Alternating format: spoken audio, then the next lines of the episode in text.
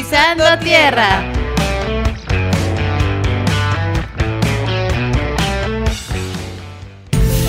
Hola, amigos terrestres. ¿Qué? Es que estamos en Pisando Tierra, Moni. Ok. Hoy vamos a hablar sobre el ODS-11. ¿Sabes cuál es, Moni? Tengo la ligera sospecha porque dijiste en el podcast anterior que íbamos a hablar sobre ciudades sostenibles. El ODS-11 son ciudades y comunidades sostenibles. Por eso, ahora comenzamos con la pequeña pista de esta semana. Y hemos salido fuera de la cabina para escuchar la calle.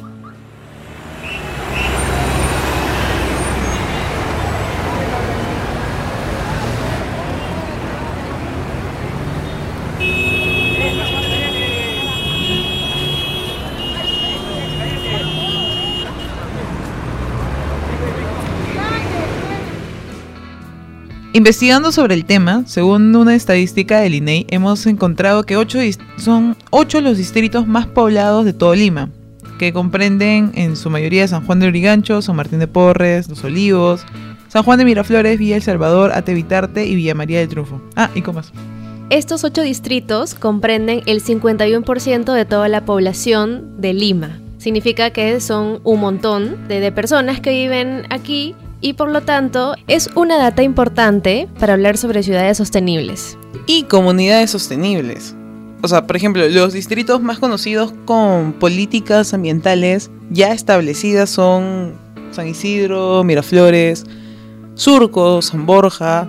Claro, lo que no quiere decir que otros distritos como Los Olivos también estén incursionando en este tema, ¿no? Eso fue lo que nos dijo Robinson de Innovación Ambiental la semana pasada, cuando hablamos sobre energía renovable. Por eso mismo, la invitada de hoy nos va a hablar sobre algunos temas que tienen que ver con iniciativas. Ya no nos estamos yendo a las grandes empresas, digamos, sino jóvenes que están emprendiendo ellos mismos para buscar un cambio. Como por ejemplo, la reducción del plástico de un solo uso, una iniciativa que tiene que ver con enseñar a producir de manera sostenible, ojo, fuera de Lima, y de todas maneras cómo trabajar el tema comunitario, porque sabemos que cada granito de arena aporta al mismo objetivo. Claro, hoy día, por ejemplo, nos acompaña Fiorella Herrera, fundadora de la organización We Can Be Heroes y estudiante de Biología Marina.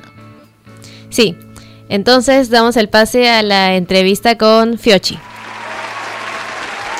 Hola Fio, estamos contentos de tenerte aquí en Pisando Tierra y nos vas a contar hoy día un poco más sobre We Can Be Heroes. Entonces, la primera pregunta que queremos hacerte es ¿cómo surgió esta iniciativa de We Can Be Heroes? Bueno, todo empezó en el 2013, que encontré un delfín fileteado en la Costa Verde, en la playa Los Pagos. Básicamente, muy aparte de que el delfín es mi animal favorito, me impactó mucho el hecho de encontrarlo de esa manera, ya que yo no sabía que acá consumían delfín. Cuando voy al puerto pesquero de Chorrillos, que era el más cerca, me comentan que hay 3 razones. La primera, que puede ser de que un consumidor, o sea nosotros, habíamos perdido la carne de delfín. La segunda es de que de repente se quedó entrelazado entre las redes. Y la tercera es de que de repente un pescador no tuvo que llevar a casa, y como solo viven de eso, fue lo mejor que obtuvo ese día de pesca. Me impactó tanto las 3 respuestas que decidí ir a darle charlas a los pescadores. Uh-huh. Acá no hay un gremio de pescadores y es muy diferente como es en otros países, ¿no? Que tienen seguro y todo ese tipo de cosas y capacitaciones constantes. ¿Y tú decidiste ir sola a darle la charla? La primera vez fui solita. Le comencé a dar charlas a 5 pescadores. Paralelamente a esto sí escribí al Ministerio de Producción, porque, o sea, yo lo podía hacer, pero en baja escala. La idea es hacerlo masivo y otros más puertos. Bueno, no recibí alguna respuesta, pero sacaron eso del tamaño se importa. Uh-huh. No sé si fue a raíz de esto, pero a raíz de eso fue que yo algo me... No sé en realidad cómo nació, pero yo dije, pucha, así como nosotros ayudamos a alguien que necesita con nuestro conocimiento, otras personas también pueden hacerlo, otros alumnos de otras carreras. Y pedí permiso, porque antes había lo que era Viernes Cultural en mi universidad, y la encargada era súper linda, y le mencioné, y me dijo, ya, te doy un espacio y haces una convocatoria y a ver quiénes se suman. Ya, bravazo. Entonces fui y di la charla y se escribió bastante gente, obviamente más de mi carrera porque me conocían, pero también había ingenieros ambientales, arquitectos, médicos, odontólogos y así. Y así fue, o sea, no empecé con algún nombre, sí, ya le había puesto un nombre de We Can Be Heroes, todos podemos ser héroes, porque quien de niño nunca ha querido serlo, ¿no? Y aparte yo siento de que todos los días somos el héroe de una persona, o sea, no solamente ayudándole de una manera material o acudiendo a ella solo en emergencias, sino a veces, no sé, un abrazo, una sonrisa, dándole la mano a alguien, ya para eso, para mí, es ser un héroe.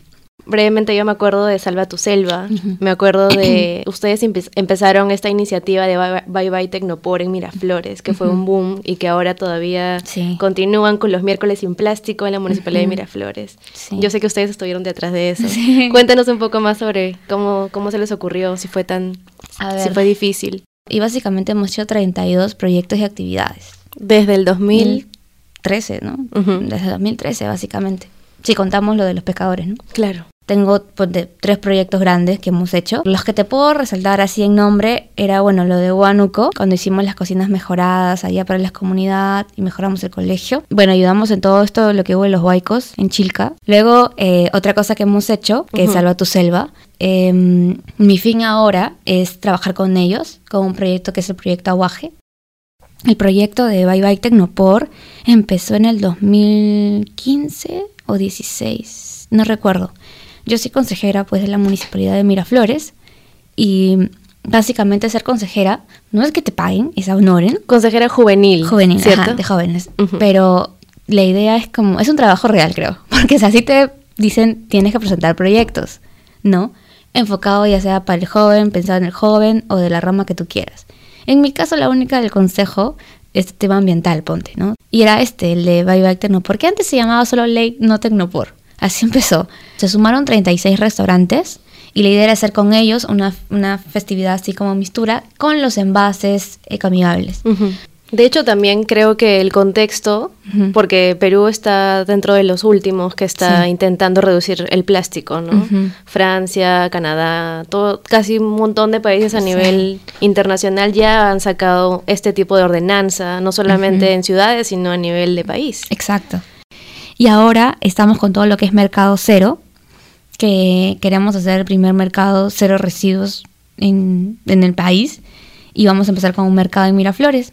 Básicamente, les vamos a enseñar a segregar sus residuos, pero con el residuo que más botan, por así decirlo, que no lo ven como un recurso, es el orgánico. Entonces, a raíz de eso, ellos van a poder hacer su compost.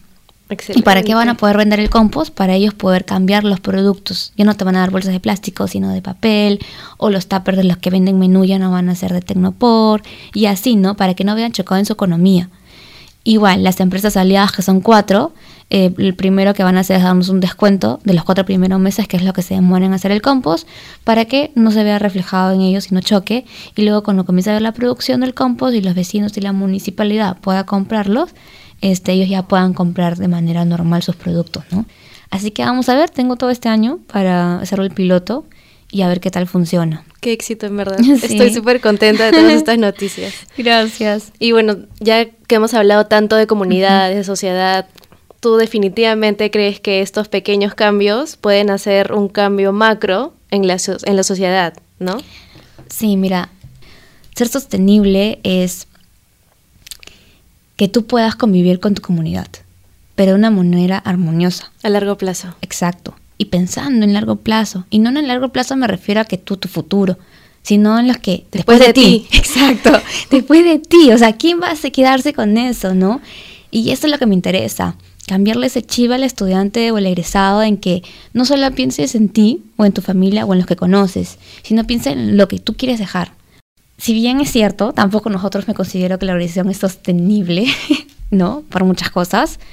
El tema del financiamiento, por ejemplo, no llegamos a ser sostenibles todavía, pero igual podamos que no tengamos ni un sol, pero gente no nos falta. Igual el camino es largo. Exacto, o sea, gente nunca nos va a faltar. Voluntarios, seres, gente que siempre quiere apoyar, hay. Gracias, Fiochi, por estar aquí hoy día. Estamos muy contentas. Cuéntanos cómo podemos encontrar We Can Be Heroes en las redes. Uh-huh. Bueno, estamos en Facebook como We Can Be Heroes o Salva tu Selva, que es el proyecto solo que habla de la selva. en Instagram como We Can Be Heroes Perú, en Gmail como We Can Be Heroes Perú @gmail.com y en YouTube como We Can Be Heroes Perú, creo que también está. En Twitter creo que también estamos con en todos lados, búsquenlos en todas las redes. Sí. Ya saben que los voluntarios siempre son bienvenidos, sí. Todas las propuestas también. Uh-huh. Y que We Can Be Heroes sigue creciendo. Así que gracias. También puedes ser un héroe tú también. Sí, exacto. Personas normales con actitudes especiales logrando cosas increíbles. Qué lindo. Gracias por estar aquí hoy día. Gracias a ti. Bueno, después de esta entrevista, como ya saben, la entrevista completa, que es va a estar muy larga, muy interesante, van a poder escuchar mucho, ahondar sobre esta organización. Va a estar en SoundCloud días después del estreno del podcast. Y también en Spotify. Ah, también. O sea, se actualiza.